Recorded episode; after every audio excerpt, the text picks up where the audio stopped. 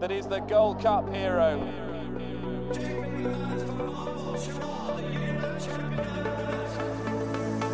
Two of the most admirable chasers you could possibly wish to see. Relentless, remorseless, and pounding Cordon Star into submission. Hello and welcome to another edition of the Race Hour podcast, brought to you with our friends at bookmakers dot co dot U K. I am here in the towers of bookmakers dot co dot U K. It's myself, Dean Ryan, with Dermot Nolan. Dermot, how are you? I'm all good, Dean. How are you? Very well indeed. Uh, no Paddy Aspel this week, but we found a very, uh, well, let's say a, a super replacement. It's Mister Stephen Cass is back on the Race Hour. And then he- Stephen, you were there, then you weren't there. What happened there? I don't know. You're there though. Stephen's good to have you. Hold on now. Am I here? I'm here. Yeah. Yeah. Sorry. Yeah. Yeah. Good to be back. Yeah. Yeah. Thanks for having me on. pleasure. Pleasure. We Smooth thought start, we, smooth we, we, we thought we'd get you in for your specialist subject, which is um, Cheltenham, not Dundalk. Uh, oh, because I have different notes here now, and I have a few lined up for the dock tomorrow night. But okay, I'll bluff my way through some English three-mile handicaps that I don't really know anything about. But well, uh, you know, three-mile handicaps have become a bit of a speciality on the Race Hour last few weeks. We had another winner at the weekend, Dermo, with Give Me a Copper going in. We most certainly did, and uh, an old each-way double landed as well. So a snaky it's been one, a snaky one, a snaky one. Yeah, the old, the old dirty each-way double. But it's um, it's been yeah. It's been a good few weeks, but again, Dean, you're just... I am getting worried that we're we're kind of like a handicapper now that's kind of reaching the top of our levels. And we'll, uh, you're, we'll you're worried that we're kind of running. We're running out of road now. Yeah, and that'll probably come to the fore over the three really good days racing at Cheltenham, where, you know, we're going to go through about fifteen races and probably find nothing. But let's see how we get on. First thing that we always do on the Race Hour, of course, is go through uh, some of the superstars that were out the weekend. And I think that's a fair label to play on what happened over the weekend. Um, some absolute monsters were running around. Uh, I might kick off with uh, a couple that went in at short odds at Wincanton, Reserve Tank and Fuso Raffles, Dermo. Yeah, both of them were, were obviously decent. Fuso Raffles was made to work very, very hard. Was, um, yeah. But again, it's like he ha- he doesn't have all that much experience in the bank. You've, you know, he was racing against the, the winner from the previous season, um, or a decent winner from the previous winner in uh, in Grand Sancy. And whilst he obviously struggled to put that horse away, that horse has plenty more experience. The four-year-old juveniles from, from last season, they are looking decent so far. We'll move on to Fakir d'Oudairies afterwards. Uh, I'm not sure whether there's a Champion Hurdle, obviously, amongst them, but the ones that have come out so far have been winning, and you can't ask any more than that, really, can you? Stephen, th- those two, uh, Reserve Tank and Fuso Raffles, I don't really need to put them together, but Fuso Raffles probably one that um, can step forward plenty for that. Henderson was saying wasn't ready, then suddenly a few days before the race was ready and blooming, so I would expect plenty more to come from Fuso Raffles. Um, yeah, like of the two, Reserve Tank and Fuso Raffles, I'd be more negative on Fuso Raffles. I thought yes. He didn't look like he seems to have an engine on him, but I don't know, was he enjoying himself out there? And I'd be a little suspect of last year's form that he has. Yeah, uh, I don't like grouping all horses together and saying, oh, last year's juveniles or last year's novel chasers as a bunch. I think you take each horse in its form and merits. Like his form last year, the Kempton form is absolute muck, the Adonis. Like they were one twenty horses he was beaten. So he should be beaten by ten lengths to be a one forty-five horse. And he beat Fakir d'Oudairies at Punchestown. There was nothing there behind. But Fakir d'Oudairies, he had a hard season up to that. So like he ran at Aintree as well, didn't he? Yeah, so, yeah. You know, he's been Cheltenham Aintree and Cheltenham in January. And, you know, I wouldn't say it was a, a, a, a top uh, health Fakir d'Oudairies. So I the jury be out now on Fuso Raffles for me. I think it's going to be a big step up from him. He's going to find fifteen pounds from where he is, or even twenty pounds. I'd be backing him not to do it. Um, I loved Reserve Tank. I thought, geez, he was very efficient over his jumps. I like to see that. You know, he's saving a lot of energy. Um, but ten to one for the G L T wouldn't interest me, to be honest. He's uh, only sure. five, you know, so this one could be...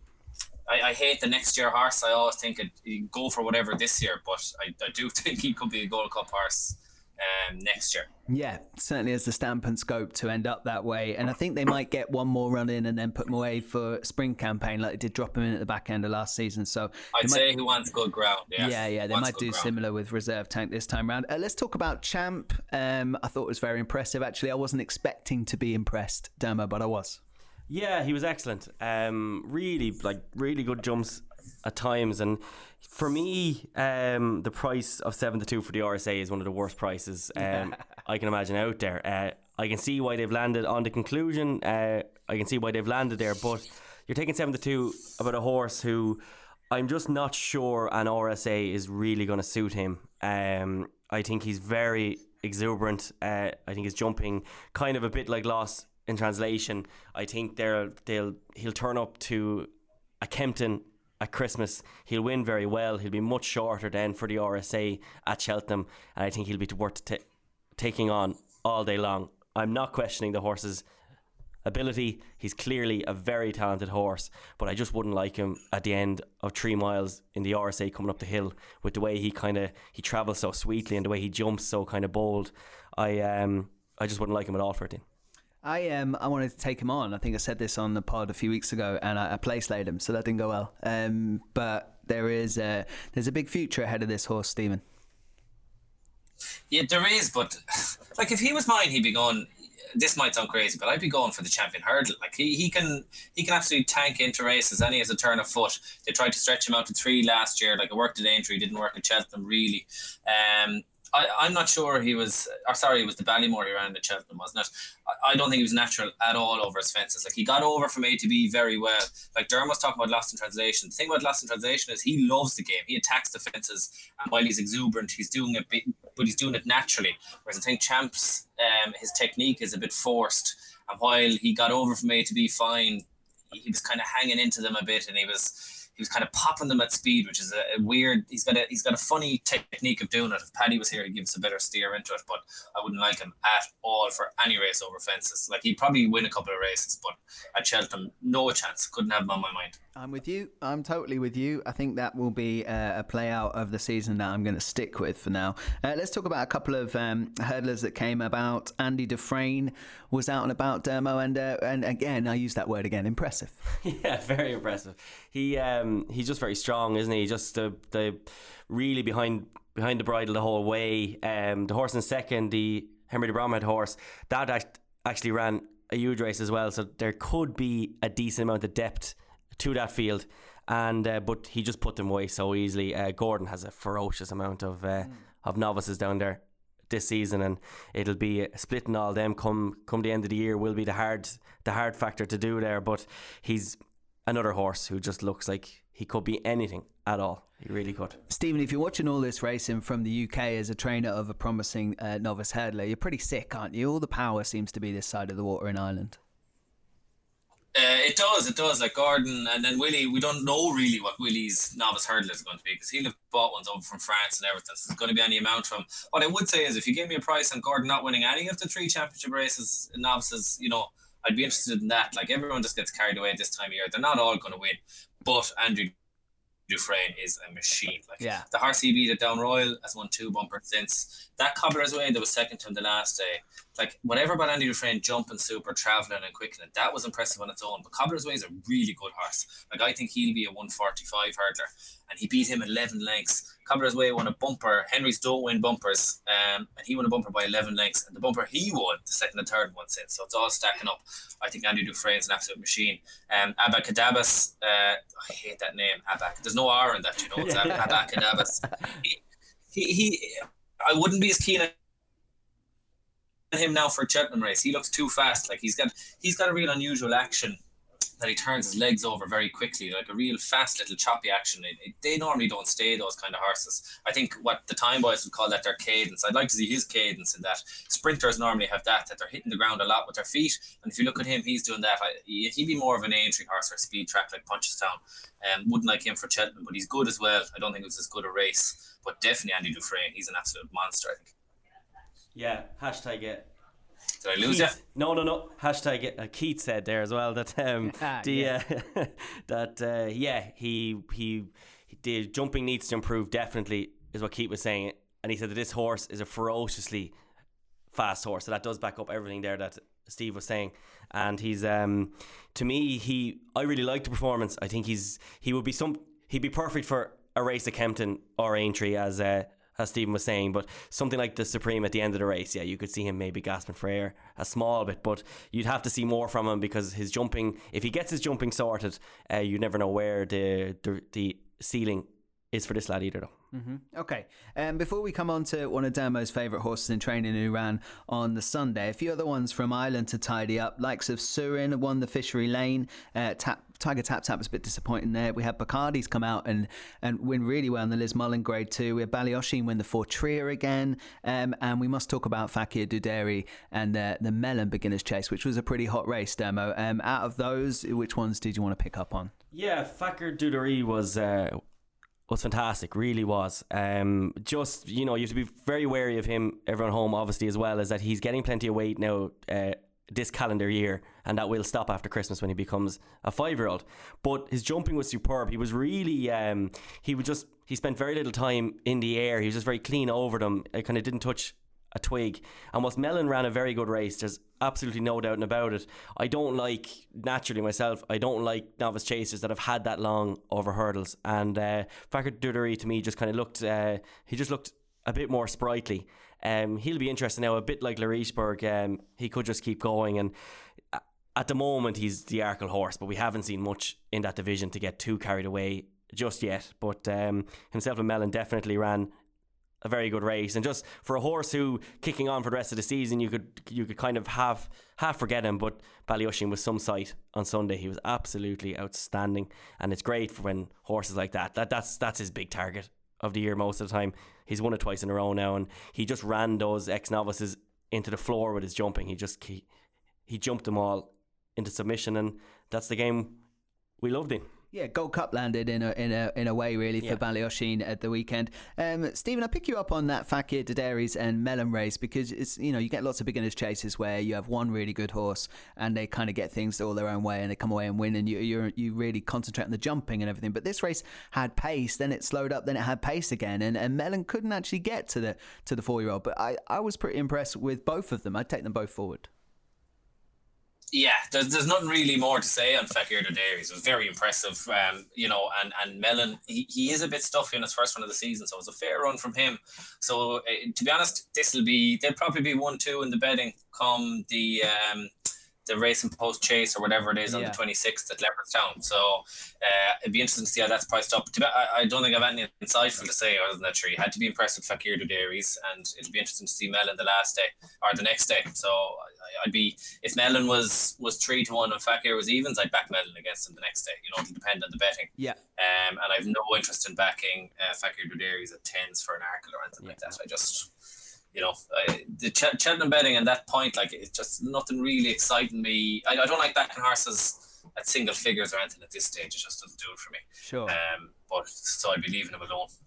Um, are they writing the epitaph for Apple's Jade too soon, Demo? I know I mentioned uh, that you know Bacardi's went and won that Liz Mullen. Uh, Apple's Jade's just probably obviously after such a great career and so many big wins, it's easy to draw a line. I don't think there should be a line drawn just yet, should there? No, there shouldn't. And uh, Keith, in this week's blog on, on bookmakers dot co dot U K, was at pains to say that as well. That um, he was mentioning that the cold weather seems to really bring into gear, and there's frost on the horizon, so that, that might help. But I think sometimes with, with horses, that, no matter how like I know you're Keith's best buddy now, Dermot, but that's some load of bollocks. It, it's it's an incredible statement. I, I've no idea what it means. It but, was only six degrees on Sunday, so if it's two degrees, you'll operate twenty five pounds better. But it's uh, it's one of those things where I think no matter how old a horse starts, they have a certain amount of time at that top level. I think Apple's Jade has been in some ferocious battles. That race at Aintree last year was a really, really grueling affair. And I just think eventually, you know, she's going since she's three.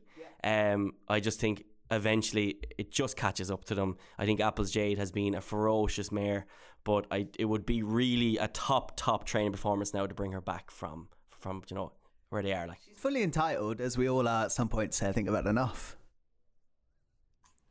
I, I, I think with her, right, that if you're Gordon and you've had two years where she has been sensational in the autumn and and um, fade, tailed off then in the spring, yeah. like the logical thing to do is just to basically work her on the track in her first run back. And it's to leave a lot, an awful lot to work on, gearing her up to March as uh, as the training target. So I'd say they've just trained her totally different. And if you look at it that way, she didn't run without any enthusiasm. Like she still, she still looked like she was putting her heart into it and mm-hmm. trying hard. She just didn't look fit enough. I, I, I think this horse now for the Hatton's Grace is going to be a great proposition because hopefully Classical Dream might even go for that. and make a market, and you'll have Super Sunday. And if she's something like five to one for Hatton's Grace, I'll definitely be backing her, because I, I like I thought she showed enough on Sunday that if she was just a bit stuffy, which she should have been, if that's how you're going to train her, um, she should come on an awful lot, and I wouldn't give up on her at all. I don't know though, Stephen, whether anything much actually has trained, because even Ruby said it as well on, on Racing T V that he was watching out for her because he would have had an association with the horse before, and he said just before the race, uh, Keith said this as well, and Gordon has also said it, they just said that the uh, she was far too quiet in herself, that you know she she wasn't kicking anything and everything else, because as Jamie Codd said at a preview night before, you know she's on form and she's being a right little bitch, like, you know, and yeah, and that is the way she is. Before the race they all remarked it, that she was just unbelievably quiet in herself and everything else, and that she just wasn't herself. So it could simply be that. I really hope that it is, but I just think sometimes these horses can cry enough, and when they start as young as she does has, it can be hard to kind of keep going the way that the, the horses that start at, at five or six might. Do you think maybe, and this is going to sound weird, she knew that Honeysuckle was about to reappear and just thought, do you know what, lads, game is up. What do we make of Honeysuckle at Fairy House? Fair, oh, Honeysuckle was absolutely superb. Look, look, we've been wax lyrical about this horse for a long, long time. Uh, she didn't beat a whole pile. I really hope that um, Easy Game's mark hasn't been kind of destroyed by that, but I can't imagine it was. But um, just her now in Hatton's Grace as well would be absolutely superb. I missed Henry's comments after the race, so I'm not sure whether uh, what the plan is with her, but she'll go for the Mare's Hurdle. I don't see this logic of sending her into the Champion Hurdle this season. I know Stephen Cass won't like that, but I think she she has to stay in her own division. Uh, she missed the festival last year, um, and I I think still the nine to two that's there is uh, is quite good value if it was that way on the day day. Would you be tempted by a Champion Hurdle, Mister Stephen Cass, as Demo suggests you might be?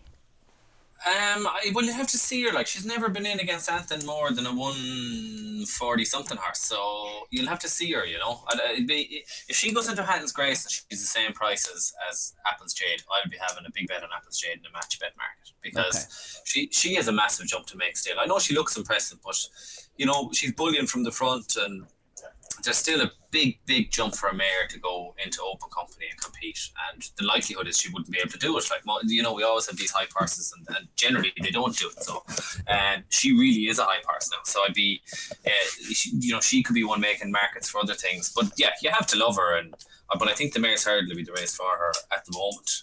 That's where you'd be going. But if she goes and wins the Hatton's Grace and Irish Champion Hurdle, and if then they, they go for a Mare's Hurdle, then I'd go down the road to Henry de Bromhead and I'll knock his block off, because that's what thirty-threes and forties around for a Champion Hurdle. I hope they stick to the mares, because I'm uh, already aboard that train, and I think it's only going to get shorter price as we go through uh, the season. Great to have her back. Great for the race hours. She kind of sponsors the whole podcast that she is uh, back and in full working order. Anything else from the weekend we wanted to pick out before we do take a break, and then take a look at three fascinating days at Cheltenham and a little bit of Punchestown action in the second half? Yeah, you uh, you missed out old uh, old Santini there from the listing, uh, but uh, he's but he's uh, he, I was I absolutely adore this horse. I've loved him since um, since his first run when he beat Chef de Zobo. Uh, there's no doubt he's slow, but my good God was he slow last Sunday. Um, now he idled, etc, etc, but I'm I was of the opinion that he's not as drastically slow as people thought he was. Um, like he, he was a horse that won over two five at Cheltenham at the uh, Betbright meeting two years ago, um, beating Black Op, no, no less. You can't be that slow a horse if you're able to do that. Um, but last Sunday he, he just looked really, really slow. Now I'm willing to give him the benefit of the doubt. He looks the type that kind of takes a while to get fit, so hopefully now. And I was I was thrilled to hear Nicky Henderson say that he won't run in a King George now. He shouldn't be anywhere near a King George. He's not a horse to ever consider running in a King George. Uh, he should have been, in my opinion, in the Hennessy, uh, but that horse seems to really have become um, or sorry that race seems to have become very unpopular now all of a sudden. But uh, Santini's still my idea of a horse to take forward for the Gold Cup, but he needs to show an awful lot more next time. Uh, you know, if he if he turned up in a King George, it's like turning up for a Formula One Grand Prix with a Volkswagen and hoping you can still see them when you come round the first corner. Um, Stephen, what did you make of Santini? Um, I didn't see it live and then watched the whole race on replay, so it's one of those ones, you know, everyone's negative on social media. You already knew, yeah. Well, you already know, but then you see it and you go, that's not as bad as everyone was saying. People tend to overreact to social media. I thought it wasn't too bad. Like, I'd say he is a stuffy horse, but my issue is the form of those R S A horses. If you, mm, There's yeah. one piece of form where Delta Work beat Lerichburg and Jets and Cadmium in the two and a half mile, what's the name of the race? The Dreammore, Dreammore yeah, Dreammore. Yeah, that's the only good piece of form any of those have. Yeah. Like, if you, because they all just came up against each other and looked like they were three kind of superstars in an R S A, but they might just all be one fifty-five horses. If you take out that piece of form with um, Lerichburg, which might have been his trip, then, and you take the notion they're all one fifty-five horses, Le Bagawa was beating them all. He couldn't get anywhere near um, Loss In Translation, destroyed Top of the Game at Aintree. Mm-hmm. I, I, I'd say Le, Le Bagawa is an average one fifty-five horse as well. I'd say they're just... they're all kind of one fifty-five horses, and Santini's one sixty-three rating flatters him, and he would have been beaten in a Hennessy. And um, from what I hear, OK Corral is Henderson's Hennessy horse anyway. Uh, I thought it was fine, but I just think this fella is... next year, it'll be a national campaign, because I'd say he's a grade two, three-mile chaser. He might go close in the pillar, but he won't go anywhere near getting to one seventy. That's what I think about all three of them. I think Top of the Game as well, the same. You know, I think all three of them are probably Delta Work. Probably the reality is they're all just one fifty-five horses and they're all overhyped. Yeah, I, th- I think that's that's very valid, and you may well be proved to be very true this season. I mean, I know we want to see Top of the Game, but we've seen Delta Work, we've seen Santini now. The best form of those novices last year, it all seems to be around Defi du Seuil and Lost In Translation, and of course they could have gone up in trip, but they didn't. Uh, they stay where they were. So, okay, that's interesting stuff. Um, Santini's been given the Welsh national curse there, Dermot, just so you know. Uh, it's a race hour thing now, becoming a tradition that any horse that isn't up to Gold Cup standard could win a Welsh Grand National. We'll put Santini in that box. Okay, we are going to take a break. When we come back, three cracking days at Cheltenham to discuss: Friday, Saturday and Sunday, and a bit of Punchestown thrown in. So let's take a break here. You're listening to the Race Hour podcast, brought to you by bookmakers dot co dot uk. Check out bookmakers dot co dot uk each and every day for tips, news and the best odds for horse racing. Looking for a new bookmaker and the best sign-up offers in the industry? You'll find that at bookmakers dot co dot uk, sponsors of the Race Hour.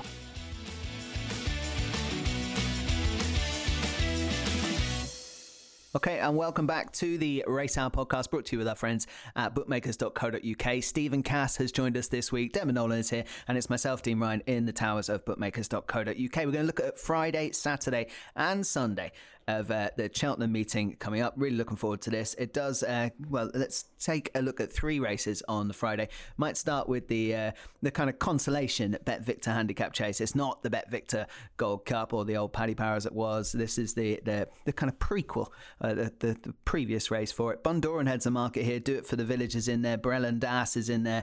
Uh, Magic Saint, I know it's got a couple of entries, could line up here for Paul Nichols.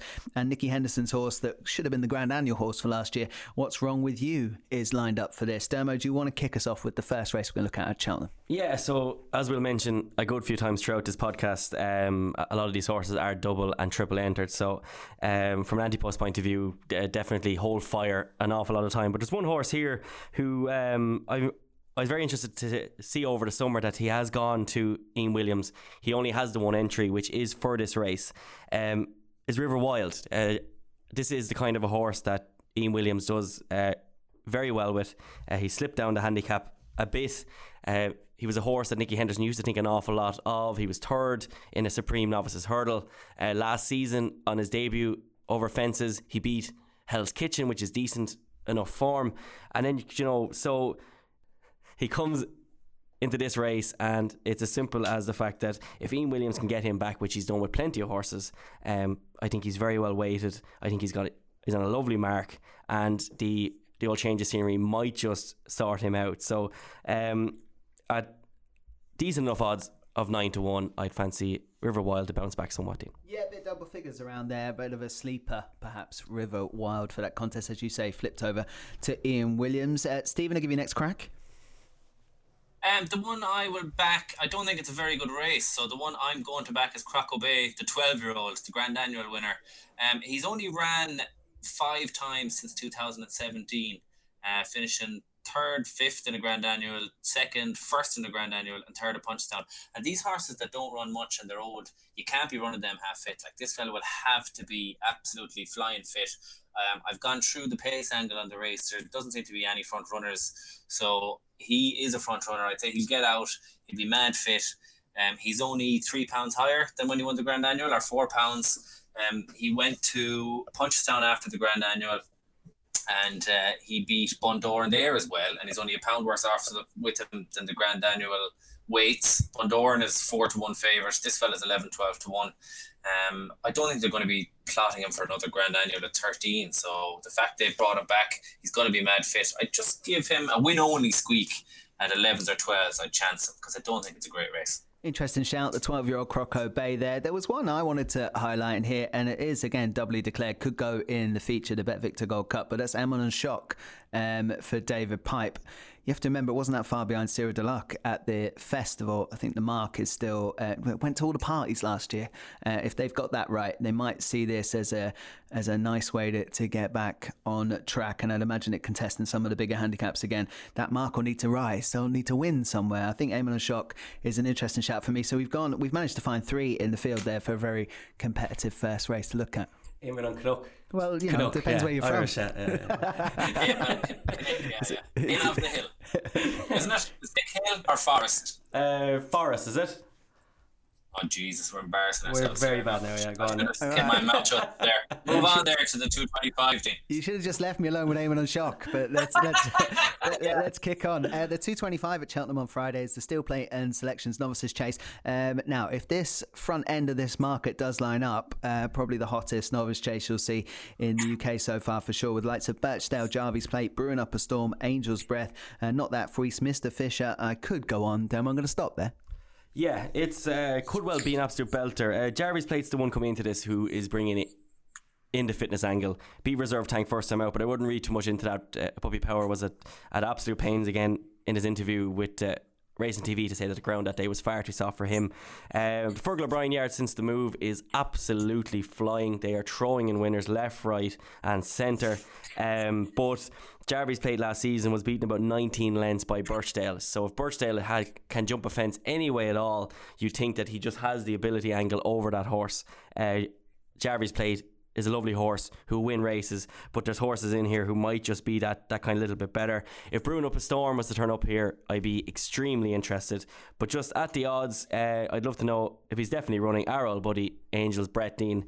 Um, I definitely wouldn't be backing him anti-post. I'd wait till the day, but if these were the odds on the day, we know that, that he's a very talented horse. It all happened a bit too quickly for him last season, and um, he could well kick on, but it's kind of race, Dean, that I'll be grabbing a, a cup of tea and watching for, for the future, as opposed to getting too heavily involved with. Yeah, it might be a no-bet race, and obviously we don't know the final makeup of it yet. Stephen, the five-year-olds are fascinating in here, aren't they? The likes of Angel's Breath, Mister Fisher, Birchdale, they, you know, they're relatively, well, obviously they're untested as chasers, but they were pretty much relatively untested to the hill as hurdlers as well.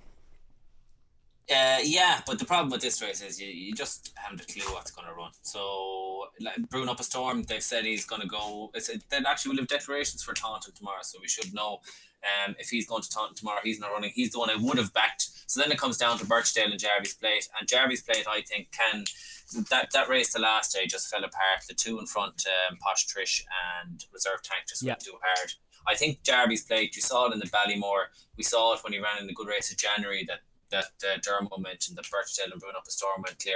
He's not able to lie up at any bit of a pace. So if there's a good horse in front that won't come back to him, uh, I don't, I just don't like him as a horse. I don't think he's good enough. You know, he'll never be a one sixty-five horse. So I'd rather take something against him. Not That Fuisa was good the last day running on, so the trip might suit him. But um, yeah, I, I, I've no strong opinion on it. Birchdale's not a horse I'm mad on. Jarvis Plate's not a horse I'm mad on, but God knows what's going to run against him. Maybe Chance Not That Fuisa, because he really was running on strong the last day behind Angel's Breath. Um, he's seven to one, but if Angel's Breath runs, you'd expect him to beat him again. So I, I, I, I've no great opinion on it, to be honest. Okay, you're a bit disappointed, Dermot, that Angel's Breath doesn't stay over hurdles. I'm surprised they've gone immediately novice chasing, given the amount of. Um, I won't call it the amount of confidence in it as a supreme novice hurdle type that they haven't decided to go and prove that straight over fences. Straight over fences with him. He must be schooling well at home for that, because Nicky Henderson doesn't make that decision lightly. Uh, I still haven't cashed out my bet for the Champion Hurdle, because Nicky Henderson has done this before, where he's taken a horse. Yeah, you know, even Brainpower as well was, was yeah, yeah, kind of yeah. taken out, yeah. out of that job quite quickly. Uh, big fan of Angel's Bread, as we know, but just I, I don't like horses starting off either, to be honest with you. Uh, first run over fences at Cheltenham. So um, it'll be interesting to see if he does lie up here, but this is this is the definition of a watching race, really. Okay, bookmakers are very cruel, I find, when they price these kind of things up, because I look at it now and I see that race run in ten minutes time, I'm back in Angel's Breath, and only because I see a big five to one next to his name, which just makes me a bit of a fool. But that's where I would be going if it was run uh, immediately. There is a cross-country race on that day, Stephen, probably your highlight of the weekend. yeah, yeah, yeah. You know me well, yeah. Yeah, I haven't a clue. I just thought the favourite, he's five to one. I thought he'd be about two to one, and I'd say he'd go off about two to one. The French horse, what's his name, Urgent, Urgent, the the Gregan or whatever. Yeah, um, like, yeah, yeah. So him. The other one in it that I did have a quick cursory look because it'd be on the podcast.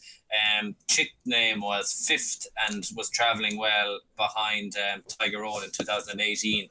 Like, he had the same prep he had last year, where he had an okay season over two, three at um, Chepstow, and he, he was well beaten, but he came on a bit last year. He's only seven. I look, I'm kind of clutching at straws here now. Maybe him, but I, I, I'd, I'd go for the favourite at fives. Like, he'd surely be shorter than that. He's a mile clear of these guys. I know it's a handicap, but they still have to be able to jump and get around these. The one I was looking at was T for two. Like, you'd think he's really well handicapped on one thirty or whatever the hell he's on. But if you watch back last year's cross country, he hated it. And then when he started, when they went for him and started pushing him on at the, the twentieth fence or so, Um, he fell the minute they started trying to get him into the race. He started passing horses. So if you read the Kempton running, it sounds, oh, this sounds promising. But if you watch it back, he didn't enjoy the game at all there. Yeah. So um, I don't think there's much in the race. So that's why I just chanced the French horse coming over at fives. But, uh, I, you know, I, I wouldn't have a strong opinion. Okay, so uh, Urgent de Gregan, or whatever it is called at the top of that market, probably does look a little bit overpriced given what we know about how it can operate around this uh, unique uh, element of the Cheltenham racecourse. Uh, Tiva two definitely has unfinished business at this if it ever does want to enjoy uh, this kind of contest. And uh, one of my favourite horses, Dermot, Yanworth, is back, and I imagine this is going to be the king of the banks. So I'm a Yanworth fan for the weekend. Yeah, yeah. I don't know how he, how you could be. He couldn't jump a hurdle right, and then he couldn't jump a fence right. All he's been and- waiting for is one of these big cheese wedges. That's, that's it. That's, yeah, that's yeah. all he needed. They they still take jumping. All this, you know. It's, knock him uh, over. He's a big big lad. I hope it wakes him up. But yeah, look, if that last race was a watching race, this race is just uh, go out and cook cook your dinner race. And by the time Building you're done, your ter- by the time you're finished your third course, they'll they'll be turning the final bend. Um, it's uh, I really enjoy these races. Saying that, but from a punting point of view, I I avoided every single time. I think it was three votes for Yanworth there. Looks like nap of the weekend for that cross country. Uh, shall we move on to Saturday, unless there is anything else for Friday? Uh, Stephen, I will give you a chance to chat about Dundalk on Friday at the end, because I know that you will have some insight okay. for that. So we will keep that for the end of it. Let's crack on then with... Um, well, the other one, can I give one for Friday? Of course. In, in, the, in the, Bally, the Ballymore Novice Hurdle. Now, I don't think he's going to run, but if he does and the prices are as they are... Um, at the moment, Time Hill is two to one. Lardavant nine to two. I K Brunel um four to one. That's kind of the market for the Ballymore. That I K Brunel beat Eden De Ho, who was a good bumper horse for David Pipe the last uh, last year. He won the Ascot listed bumper. Now the second, third, fourth, and fifth from that bumper came out and all won after. And I think Eden De Ho looked a bit of a machine last year. He was beaten by that I K Brunel, but if you watch the race, the start of that race that he was beaten by him. They, they none of them jumped off. They wouldn't lead, so he had to make his own running. And I think um, the Scud Missile did his usual thing of going a bit quickly in front, and then he was beaten six lengths in the end. He wasn't hard on him after I K Brunel went went past. But I think up and trip, I think Eden De Ho would have a right chance of turning around the form. If he runs in this rather than the Supreme Trial on Sunday, I think fourteen to one would be a massive price, because I think he's the best horse in the race. Uh, Time Hill's obviously been very good, but he's a bit of a hype merchant. I chance Eden De Ho if he went here. This is the kind of one I'd be keeping an eye out. If they declare and the prices go back up, like he'll go off six to one, uh, but they might put him back in at twelves, fourteens, which he was before the declaration. So I'd be keeping an eye on that, and I'd fancy him if he ran in this rather than the Supreme Trial. Okay, what's the markets and the entries for that race? That's the the Ballymore Trial on Friday.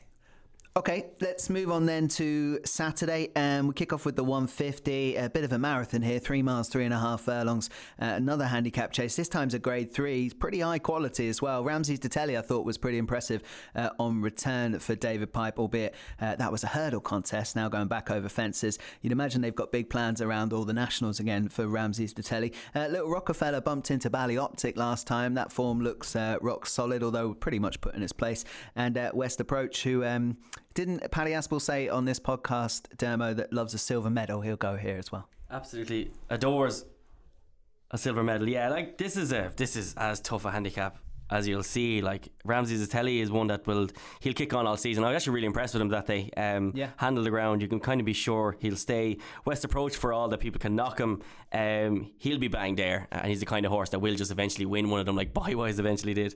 Um, Colgree as well. He won't be stopping. Little Rockefeller doesn't know what it's like to actually stop, um, and kind of et cetera et cetera. There, there's one horse here though at ten to one, which is um, is Potter's Legend, uh, who I really like for this. This is a horse who was fourth in the Kim Weir. Seems to always run well at Cheltenham. Uh, was fifth behind Frodon here before as well. We'll know that he'll he'll stay. He was fit. He was fourth that day in that Kim Weir. That it wasn't the best renewal, but still.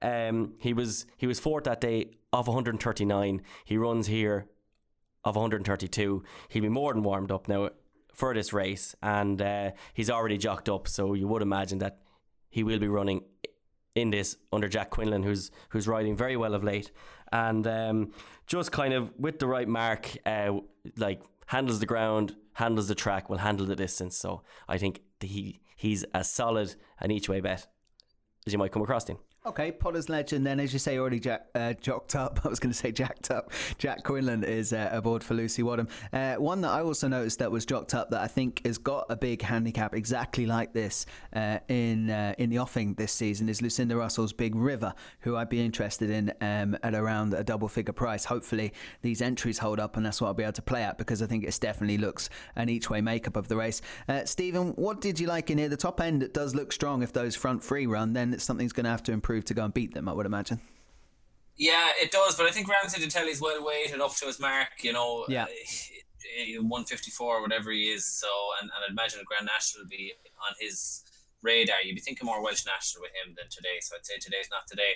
Um, you've stolen my thunder with Big River. I, I really fancy this guy. If you watch back the Ultima when he was fourth, he was out the back of the telly. Uh, it's two two furlongs further today. He was out the back of the telly turned in, and I mean really out the back of the telly. If you watch that replay, he was probably, he was up with the pace, then was maybe fifteen turning in, and he flew home, finished fourth.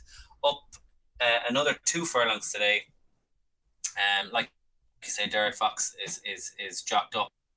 Uh, and there's a lot of rain forecast, and he would prefer soft ground. So I think he definitely has a handicap.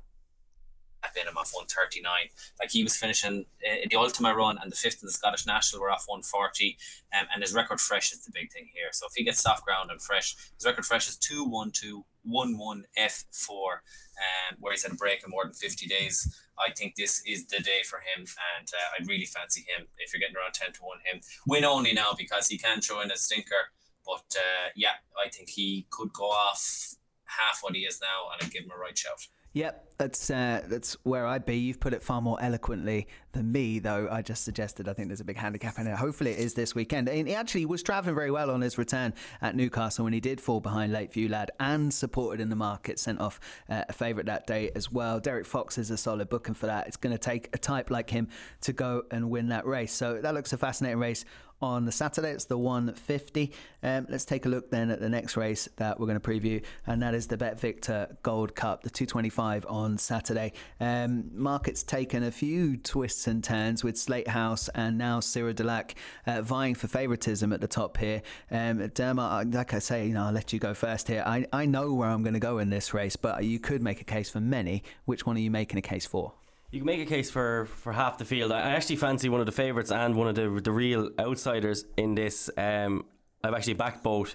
Uh, I think Cira Delac, sometimes in racing we can ignore the really obvious picks, and uh, I think he is one of them uh, for under Lizzie Kelly. Like I just that, that festival form has already been franked this season with Janika yeah. coming out since. Yeah. Um, loves the course, loves everything about it. Will be more than tough enough for the ground, for whatever is thrown at him. And whilst obviously the weights will be creeping up, and it, if one or two come out above him, he will end up running off a big weight, but I don't see that really bothering him. Um, and whilst nobody likes taking uh, prices about favourites in these races, I just think he's the real common sense pick. I'd originally I'd really fancied Kalashnikov had he ran in this, but he's obviously not. So Cyril Delac is the one that I've landed on. And then one at fifty to one who I think who was a real eye catcher for me last time is um, is Demi Sang, who uh, ran for obviously for Willie Mullins. He's gone now to the halfway house, which is uh, Ben Haslam's yard, and uh, Ben Haslam does a wonderful job with all these horses who who go over the edge, and he seems to bring them back. This is a horse who's still only six years old, like is far from the finished product, and last time behind Guitar Pete, that was a serious run, was held up way out the back, drifted out to eighteen to one before the race itself, and ran on very strongly at the end, was only about just over six lengths behind the front two. Um, so whilst obviously he's fifty to one for a reason, far from guaranteed that he'll run, I think he's more than talented, that if he does eventually cop onto himself and realise that he is a racehorse, he will win races. And um, I think that uh, Ben Haslam will bring him back. And I've taken fifty to one because it's a big enough price that, you know, you're happy enough to find out at the end okay. of the day if it all goes wrong. Okay, Demi Sang sent to the equivalent in horse racing in terms of Netflix's The Good Place. Yeah. Is that fair? That is okay. very fair. That reference is going to going to, going to go down well with the kids. um, okay, Stephen, uh, I'll let you away with the uh, Bet Victor Gold Cup. Yeah, like like Dermot, I'm disappointed Kalashnikov uh, isn't running. I, I I really, really fancied him for this. I think he would have won it off one fifty-five on his head. Like Kalashnikov's record, I know I'm going on a tangent here, right? But Kalashnikov's record, uh, left-handed, is one one one one two. The two was second in Supreme. one one, unseated rider. Arkle was going fine. He didn't really unseat. He crashed into Arnaud and he fell. one two, and that two was the farce race at Aintree, that if they were jumping them, he probably would have won. So yeah. I just think they missed a trick there. But Kalashnikov, up and trip and left-handed, like this horse could be a Gold Cup horse, and one hundred to one for the Gold Cup is massive. I'm really, really disappointed they're not running him. But anyway, so I kind of have a long list of, of, of three or four. Count Maribel would be the one I would like at the top of the list, because I think he... He was very impressive the way he won over course and distance last year, um, when he should have fallen at the second last. It was, it was a miraculous recovery. Um, and then he was seventh in the R S A when he didn't quite stay the trip. I thought the run behind Loss In Translation, while he was flattered by the the, the, the proximity, um, he was still miles clear at the one fifty-six rated Kildesart. So he's running off one forty-six here. I think he's better than that. He's the obvious one to me at the top of the market, because I don't like Slade House. He went up plenty the last day. He's not consistent. Spirit of the Games um, has had plenty of chances. Us and them, fair enough, but I think his mark is high enough in the one fifties. Saint Calvados won't, won't stay. Uh, Knock the Noose is a head case. So uh, I can see the case for Cyril Delac, but he's gone up twelve pounds for that Cheltenham win. So he's going to be a serious horse to be winning a Bet Victor with that. Um, that's why Count Maribel would be the obvious one. The other one I would chance is Magic Saint. Um, he's around twenty to one if he runs in it. That's the problem with all these races. But he went off favourite in the Grand Annual, um, and they must have really liked him to go nine to two five in a Grand Annual. Um, he's probably going to be the only Paul Nicholls runner, and Paul Nicholls has won this twice with five-year-olds in recent years. Um, he's by Saint to Saint, and they generally stay. With the wind up, he could improve. I chance him at twenty to one. I'd leave him alone if he was half of that. Um, and I, I'm going to mention two more, so this is a lot of horses. Race. It's Sky Pirate. Carry on. Yeah, yeah, but these are big prices. Sky Pirate, he's thirty-three to one. He'll be fifty to one on the day. Now, uh, if you watch, he's been running over three miles all the time. If you watch the the Cheltenham trial last year, he fell. The Kim Muir, he, he he nearly looked the winner. The Kim Muir turned in, but he didn't get home. So back to two five is perfect. He fell at Wetherby the last day over two miles three, and he was going to win that day. So if he won that day, went up seven pounds, he'd probably be sixteen or twenty to one for this. But you're getting a winner without a penalty, I think, as long as the, the fall hasn't left a mark. Um, he'll be he'll be. The, the ground is a question mark with him, but if you're getting fifty to one about him on the morning, I'd definitely be interested in him. And finally, this is going to sound crazy, but Splash of Ginge, with all this rain coming at fifty to one, he's now off one thirty. He won this race a couple of years ago off one thirty-four. Um, they've prepped him in the same race uh, at Wetherby that he ran in behind Guitar Pete the year he won. Um, if he's ever going to perform again, and last year the ground was against this horse, you know, he does want heavy ground, all the good ground last winter. Um, maybe there's one last hurrah in him, and I'd give him a squeak at fifty to one to run into a place. Uh, I think Count Maribel is the most likely winner. I'd probably have a small win bet on Magic Saint. If Sky Pirates fifty to one, I'll back him, and I will back Splash of Change at fifty to one. So that's kind of where I'm coming at the race, but I'm just so disappointed Kalashnikov isn't running.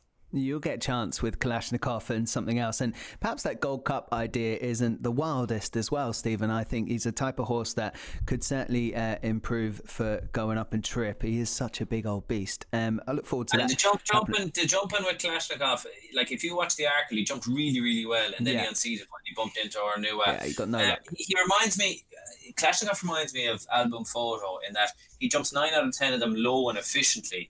And then he puts in the odd clanger. That's the way Album Photo always was as a novice as well. Mm-hmm. It's not like a lost, you know, some horses are exuberant to make mistakes. I hate those kind of horses for a Gold Cup.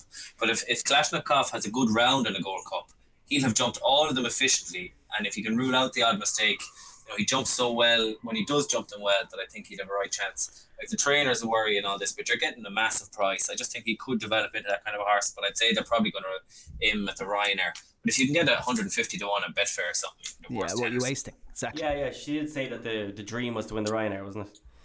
The, oh, yeah. the only one ever to say that, as you pointed out before, Dermot, I think. Um, just to tidy up then on this BetVictor Gold Cup, I will echo what you say about Sky Pirates, Stephen, although I do think Creve Hill, um, who, well, I mean, it fell the last day, went, went away and won that race, um, would have been an interesting runner in this contest, and it's not lined up, was um, was in the betting a few weeks ago and not there. So Sky Pirate was going to represent that bit of form, and I do think there's a bigger run uh, in there than perhaps the prices belie. Um, I'd also pick you up, Stephen, on the fact that Saint Calvados, I think you said definitely won't stay. I think the wind was everything about Saint Calvados, and he, to me, dossed winning under a big weight uh, th- three weeks ago when this race takes place, and uh, I think Saint Calvados is still going to take some beating. Now he might come up short because the big weight to lump round against some good horses. I'd say but... he'll run, Dean. I'd say he'll run on Sunday in the Schloor, will he? Yeah. I, I think he was at, especially in the, you know, the, staying the two and a half when it's heavy, or the two five when it's heavy is going to be another, or soft, sorry, it won't be heavy. Ground might dictate ground. That, but I got the yeah. impression from the trainer that this was the race they wanted to go and win. Um, I, I thought he was out on his feet now the last day. He'd be one now. I'd be very interested in coming to the last. He could be leading and he'd be looking to place lame at sharp prices, because I think he will not get up that hill.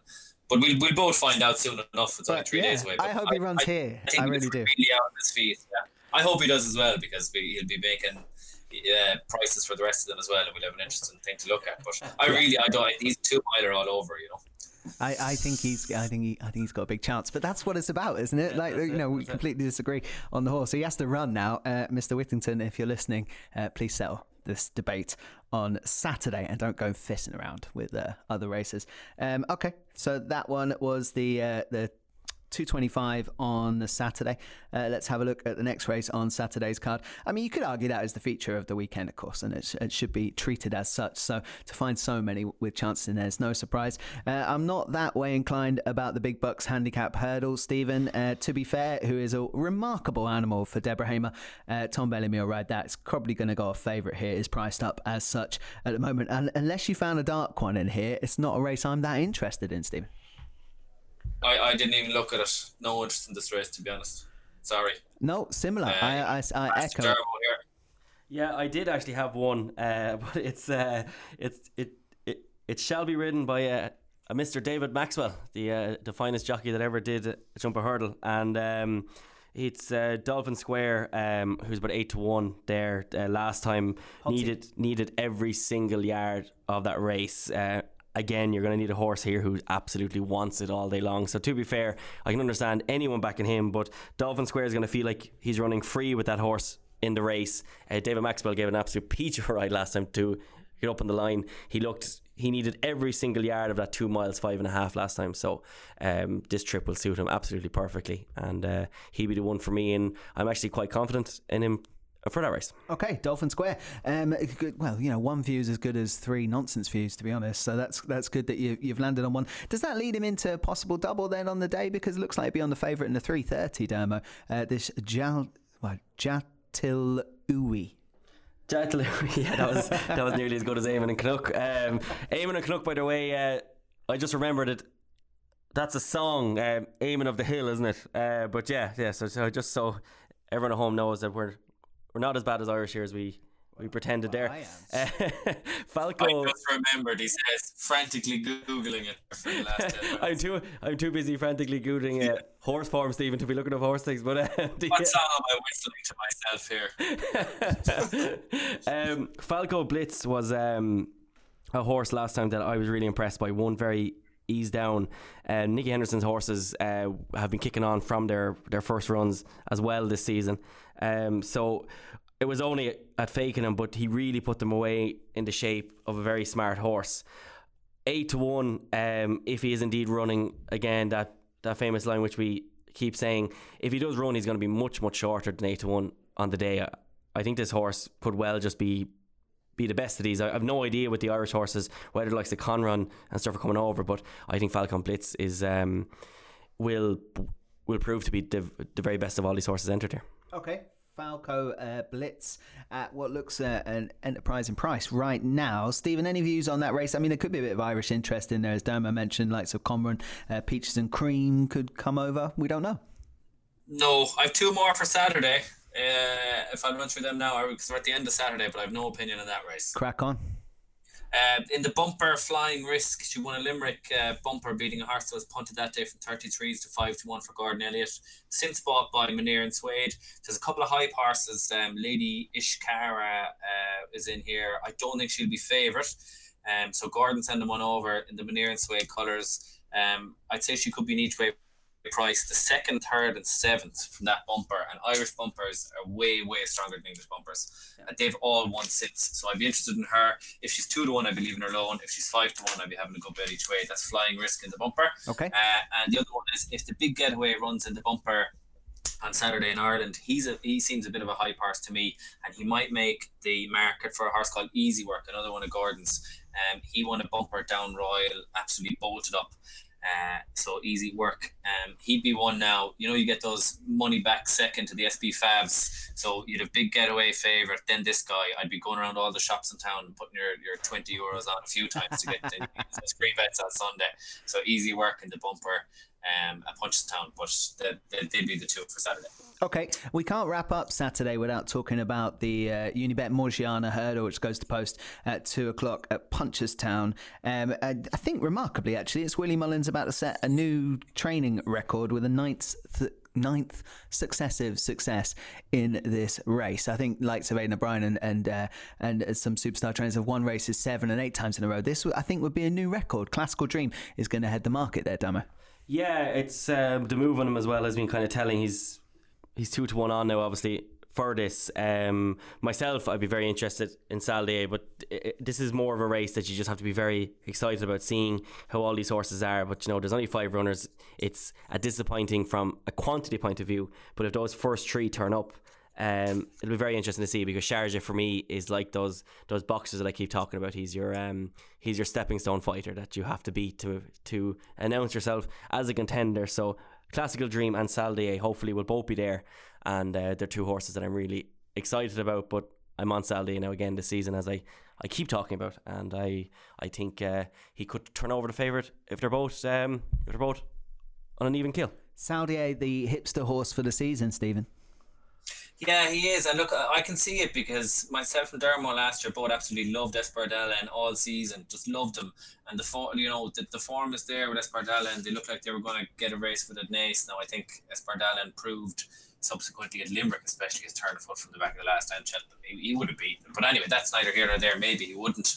But my issue with Saldier is he's twelve, fourteen to one, but he, he, he doesn't get to the racetrack very often, so I'd hate to be back in the Manti Post. I could see why you would, but I'd want to be back in a non-runner, no bet at, at sevens or eights rather than going down that route at, at twelves, fourteens. Yep. I know last year it was a broken nose. Uh, fair enough, but the year before he was a big talking horse. I was told to back him for the Triumph, and did at fifty to one before he ever ran, but he he barely ran that season. Now he was good at Punchestown and stuff, but he doesn't get to the track enough for me as an anti-post proposition. Um, Classical Dream, I, t- I don't know what to make of him, because he looks, I hate the way he does this low head thing. Duvan used to do it back in his early career as well, but uh, you know, he could be a total machine, but there's just something about the way he carries himself I don't like. Um, so I'll be looking to take him on later, but I think he will win on Saturday. I'd be surprised if they're on Saturday against him, okay, unless they're just getting fit. And I'd say if they are, it'll just be a spin to get Saturday fit. You know, he'll finish second in six lengths or something like that. Okay, Well, we've, we might learn a little bit about the pecking order. We might not in that Morgiana. We'll see if they all line up. It might be a small field, but it is high on quality. Uh, if they do turn up, let's take a look then at Sunday, shall we? And um, we'll kick off with that Arky, oh, Arky, the, the Arkle Trial, uh, Novices Chase, um, Get to a Trump versus Our Dancer, uh, Mark two, Stephen. A lot of people took Getaway Trump as the one to take out at the time when they met last time out. Uh, I can understand that, but I do th- expect Our Dancer to confirm that form, but I might be on my own. Um, he, I would expect Our Dancer to confirm the form, but I was, I, I, I'm not a huge fan of the form itself, and I'd probably just, just chance Rouge Vif at five to one. Like, he beat Getaway Trump convincingly last year. He's beaten a lot of good horses last year. He was third in an Aintree Grade One to Felix Deji. I think that form is better than that, and the other two have. So, and I, I was very impressed with his um, debut at Margaret Raisin. He jumped super. Yep. I think he is a quick horse. Two miles is a trip. So I would chance Rouge Vif at fives if he runs. But again, you know, it's it's it's will he run? But if if they all show up in the day and he's five six to one, I'd definitely be chancing Rouge Vif. Okay, so I'd imagine it's up to then whether Rouge Vif turns up, because the other two are jocked up, Dermo, and Getaway Trump and Our Dancer both uh, both look fully committed to this contest. They seem to almost want to have this rivalry, Twiston and, and Nichols, with these two. And at the early season uh, aims at the Arkle rather than what horses we might see a bit later on. Yeah, well, like, they are two of the most bullish trainers that, yes. that there is. So it's uh, you have you have to love when these two uh, sets. Set their sights on each other. But I'm not mad about the form. I didn't like Al Dancer last year. I didn't like Getaway Trump. Um, I can see the complete angle with Rouge Vif, but it's just interesting that Henry de Bromhead has um, Aidan Coleman jocked up there on Put the Kettle On. Um, at the moment, there there is the runners. I, I don't think we'll actually have the eight runners, so I'd be happy to, to I'd be happy to back that horse each way now, because it does look like he's running. Henry de Bromhead loves having runners at this meeting. Last time was a decent second behind Robin DiCarlo. This is a horse who has beaten um, Gypsy Island, albeit it was over hurdles, obviously. Um, and that horse went on to be a machine again afterwards. But like behind him, behind her last time at um, at Tipperary, you've got the likes of Moon Over Germany. You've got the likes of Dandy Mag, Brahma Bull. Like, that's a decent race, and I don't have the likes of those horses like Moon Over Germany that far behind Al Dancer. Like, I don't think Al Dancer is that good a horse, and I don't think Getaway Trump is either. So I'm more than happy to completely shirk that form, and uh, I think the likes of a Rouge Vif, but I'll be backing Put the Kettle On, and um, hopefully we'll hopefully we he can do the business. Okay, I mean, we may see Brewing Up a Storm in there as well as a couple of those. Uh, Henry's got two entered, so we could end up with a decent sized field for it. I, my angle in this would probably be just be playing Our Dancer to beat Getaway Trump, and I don't care who wins then, but uh, we'll see how that plays out on uh, Sunday. That's the Arkle Trial. The the race um, that I'm really looking forward to on Sunday is the Slur Chase. Oh, Slur, Slur Chase. Um, and obviously I'm hoping that Saint Calvados doesn't go here, but he might do. Um, Stephen, Defi du Seuil, we talked a little bit earlier on on the podcast about how strong uh, all that form was from last year with Lost in Translation. He actually ran into the back end of Chaka and Poursoir at uh, Punchestown as well. I mean, is there a horse with better form, six years old, dual Ch- Cheltenham winner uh, in the game? This horse is pretty special. Yeah, oh, he's a super horse, and I think him and, and Lost in Translation were both um, fabulous last season, and, and, and that was that was shown out. But I, I'm not sure two miles is his trip, you know. And and, it, it, and his last three seasonal reappearances, he's been beaten seventeen lengths, twenty-five lengths, and seventeen lengths. So I would really, really be looking to take him on over two miles, uh, back off a break. It's just not his conditions at all.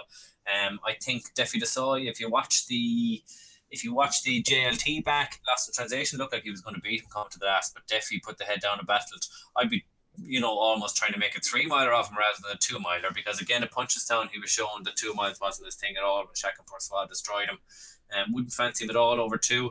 You have to remember Defi du Seuil was a disappointing horse as well. Um, two seasons ago and three seasons ago, so it's not to say he won't throw in a stinker as well. You know, he always have that that in in, in his locker. Um, so I'd be very, very wary now backing him at a sharp price on Sunday. Okay, big negative, uh, Demo. Uh, yeah, I I completely agree with him. Um, I'd be looking to take on Defi du Seuil all day long. I think Soreal won this last year. He's only four pounds higher than he was last year as well. He ran an absolute blinder in that Queen Mother Champion Chase.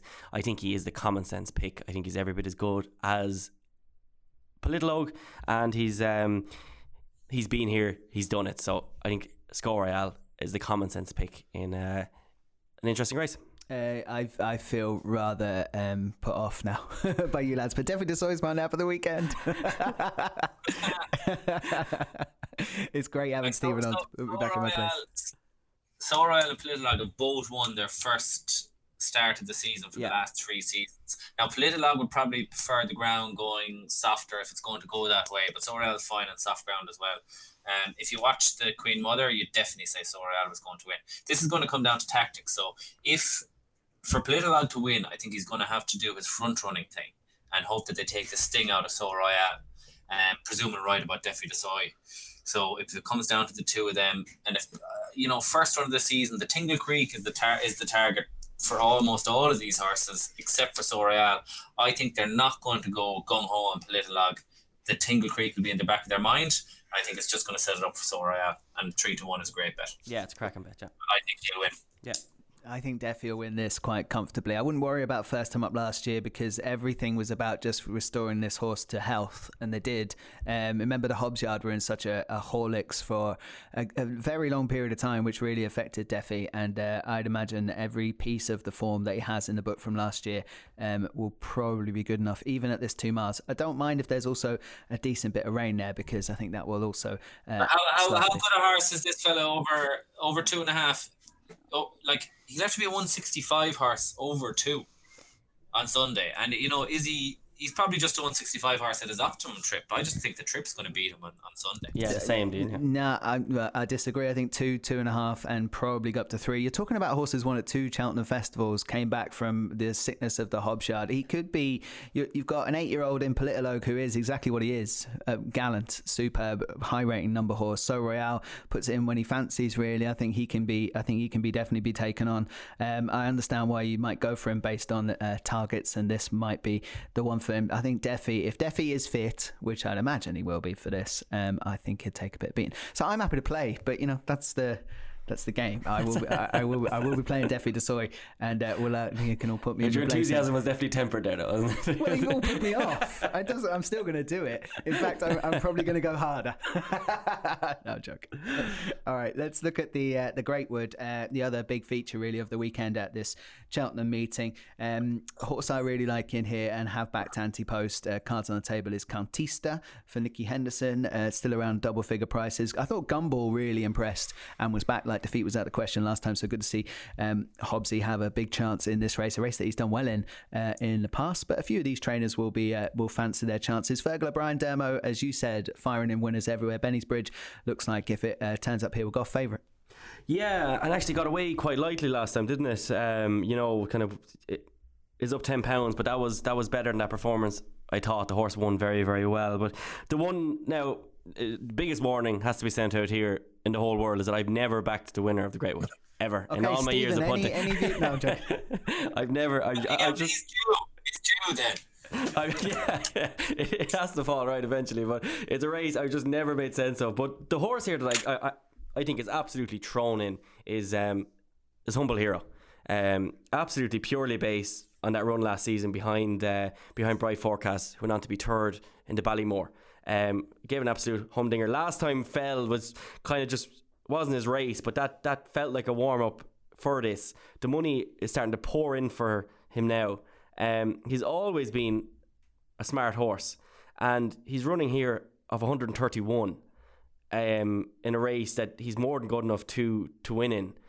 The money is definitely would uh, would fill you full of confidence, but just that run last season behind a Bright Forecast, I put him down as a horse to follow. They kind of kept him quiet then there afterwards really. Um, this looks like a real targeted um, assault by the Skeltons, who obviously have previous in this race, and at eight to one or so I think he's a cracking bet. Humble Hero, pretty strong uh, view there on the Greatwood from Dermo. Stephen, over to you. Uh, I think Dermo makes a better case. I'd probably roll in with him. I don't have a, a very, very strong opinion, but Keldestan is a horse I absolutely love. Now, they might have butchered his chance by going up seven pounds um, the last day, because if he was running off one forty-two with soft ground, um, Harry Cobden is up. I, I, I, I just love this horse. I love his attitude. I'd forget his run in the Triumph, because he had six runs going into the Triumph, yeah. six hard runs, yeah. where they were always making the running with him. Now they can settle him wherever they want. Um, he's off one four nine now. It's going to be a hard ass for a four-year-old, but Nichols has won this twice in the last ten years with four-year-olds. I just chance him at tens, uh, whatever price he'll be, win only, because I don't think it's much of a race, and I do think this guy could be a late one fifties horse. Uh, I really, really like him, and if you watch the Triumph, I do think he, he himself and Pentland Hills look like they, they were the two you'd pick out when they swung in, and I think Keldestan was just showing the effects of a hard season. Um, I think he, he he's the kind of horse, he just always keeps surprising them. Uh, he doesn't win by much, but until they get to the bottom of him, I'll always want to be on side with him. So I chance Keldestan um, at tens. Okay, Keldestan then for Stephen. Countista, as I mentioned, I've already backed. Um, have to remember that the only run, uh, obviously it ran at uh, ran at Fairy House in April, but came back to run behind Chitabello uh, at Cheltenham, only beaten a length and three quarters. I think one four one is going to be a massive underestimation of where Countista will end up. Um, I don't expect they'll be running to get fit or anything like that, so I'd like to see a bit of uh, market move in there. At twelves, right now, Countista, I think, is one of my better bets of the weekend. Just hopes up, turns up fit and firing. There is uh, one more race on the Sunday that we might have a look at before we do move to end anything else uh, section, and um, that one is the three thirty. It's the Supreme Trial Novices Hurdle, uh, used to be known as the Sharp, the Grade Two, Dermot. Yeah, if any of these horses actually go on to win the Supreme, I'll be I, I'll be unbelievably shocked. Um, That's fair. It, it just looks uh, uh, a dour enough affair. Um, the one, if I was really going to my head, if I had to back one, it would be a, a Scardora of. Um, of Neil Mulholland's. I was impressed with him last time at um, at Taunton when he beat uh, Bathsheba Boy uh, of Paul Nichols, who was who was well backed in the second favouritism that day, and uh, Dusky Hercules in behind him as well. It's uh, but it's it's a race that if I happen to be having a very good day, I'll row in behind him, but if I'm not, I'll be more than happy to just leave it. More than likely I'll be done by this time on uh, Sunday. But Stephen, did you have anything in that? And if you don't, that's fine. And you can move on to your Dundalk. I, I, I sort of don't. If Eden Dahu runs here, I'd be interested in him. Like, he's eight yeah, to yeah. one for this. He's fourteens for the other race. Um, if he's, you know, depends how price he is once declared. But if he's bigger than five to one, I would definitely back him. Okay, Eden Dahu then for that three thirty on Sunday should turn up there for David Pipe. Okay, um, Stephen. Before we do get to kind of you know naps and, and anything else, I know Dundalk is on, and uh, people want to know what you fancy for a bit of Friday action. Um, I, I it's it's always hard at the entry stage because you don't know what's going to run really. But there's two I'd kind of point out. A Bold Approach in the seventeen, seven fifteen. He's a, a dawn approach horse over ten furlongs. Um, trip would be ideal for him. He was a little far from the last day, I think. He was a drifter the last day in a handicap, and he actually finished a close up fourth. It was a really good race. Um, the handicap has given him a big chance. He running off ninety-three. This is the horse that ran uh, second or third in the Tyros. Jim always runs his good two-year-old in the Tyros Stakes at Leopardstown. He ran Teofilo there. He ran uh, Dawn Approach there, or New Approach. Um, I, he'd be one to watch. Bold Approach in the seven fifteen. Uh, Jim's horses are flying, so I'd be hopeful they can be aggressive enough on him if he gets a good draw, if he runs. And the other one, she could be a wild price now. Romantically is the name of the horse. She went off twenty-five to one last week. She was a bit of a drifter, a Camelot filly. She'd been running over a mile, upped her to a mile and a half the last day behind Tartlet. She was on a bit of a a, a run. Um, she wasn't beaten far behind the second, third and fourth horse, if you know what I mean. Tartlet bolted up, but Romantically travelled really, really well into the race. It was her first handicap off sixty-one. She runs off sixty this Friday, second run in the handicap. McCreary, a genius of fillies. Um, she's back down to a mile two, which I think will be more her trip, looking at the way she travelled very strongly the last day. She could be a price, um, and I chance her. So the two would be uh, Bold Approach in the seven fifteen and Romantically in the seven forty-five. Lovely. Bit of action covered there at Dundalk on uh, Friday. Uh, does anyone have anything else they want to mention before we do get to the nap stage? Uh, yeah, well, obviously, Battle Over Dying looks like he'll be taking in the uh, the Florida Pearl on the um, on the Sunday, which is very interesting because it does look like he's going up to three miles and that Sam Crow will remain around the two mile four, uh, which obviously would uh, scupper your, your early season bet team. But again, there's plenty of times for all that to flip over, obviously. Uh, yeah, but uh, I think Battle Over Dying is the three miler there. That's very interesting. And just one that I forgot to mention on Saturday, uh, Notebook will probably open up short um, in the Craddockstown um, at, at Punchestown, but I was actually really impressed with what he Eclair de Buffo did the last day. Um, he will have needed that first run badly, and I would half fancy him to actually turn that form around with Notebook. Okay, Demo, do you want to give us your nap of the weekend for our listeners? We're on a little bit of a roll with the tipping, so loads of pressure. Absolutely, bags of pressure, and um, it's not easy whatsoever to, uh, to to try and narrow down all that racing to a nap. Um, if he runs, I'm going to just caveat this. Um, if he runs, uh, Potter's Legend would be my nap um, on the on the Friday. I think he's going to run yeah. an absolute blinder. Mm-hmm. If he doesn't, So Royale. So Royale again. Okay. Thanks, Dermot. Uh, Stephen, uh, away you go. Give us. You don't have to just give us one if you want. There was plenty I, of racing. Yeah, I was going to give you one, and it was going to be the same race, and then it's going to say in my head, it's like, oh, he's tipping Potter's Legend. Okay, I'll nap So Royale. So he's he's. he's really That's okay. That's podcast charging. If, That's all right. Yeah. If I if I was no if I was to give you one, I, I would have given Big River at the price um, in in the same race as Potter's Legend. But look. Yeah, Big River or So Royale, whichever. Okay, I like uh, Big River. Some, you know, you can back two in these contests. They're fair prices. Uh, Defi is one of my best bets of the weekend. We should take on your other one as well. So, uh, yeah, uh, contrast of opinions. Uh, my nap, though, just to keep it clean and go elsewhere, will be uh, Countista in the Great Wood at twelve. So why not go for the hardest puzzle to solve? Um, all right, chaps. Thanks, Stephen Cass, for joining us on The Race Hour, brought to you with bookmakers dot co dot uk. Thanks to Dermot Nolan, and uh, thanks to Alex on production. Been a pleasure to have you all with us. Cheers, Dean. Thanks, Dean.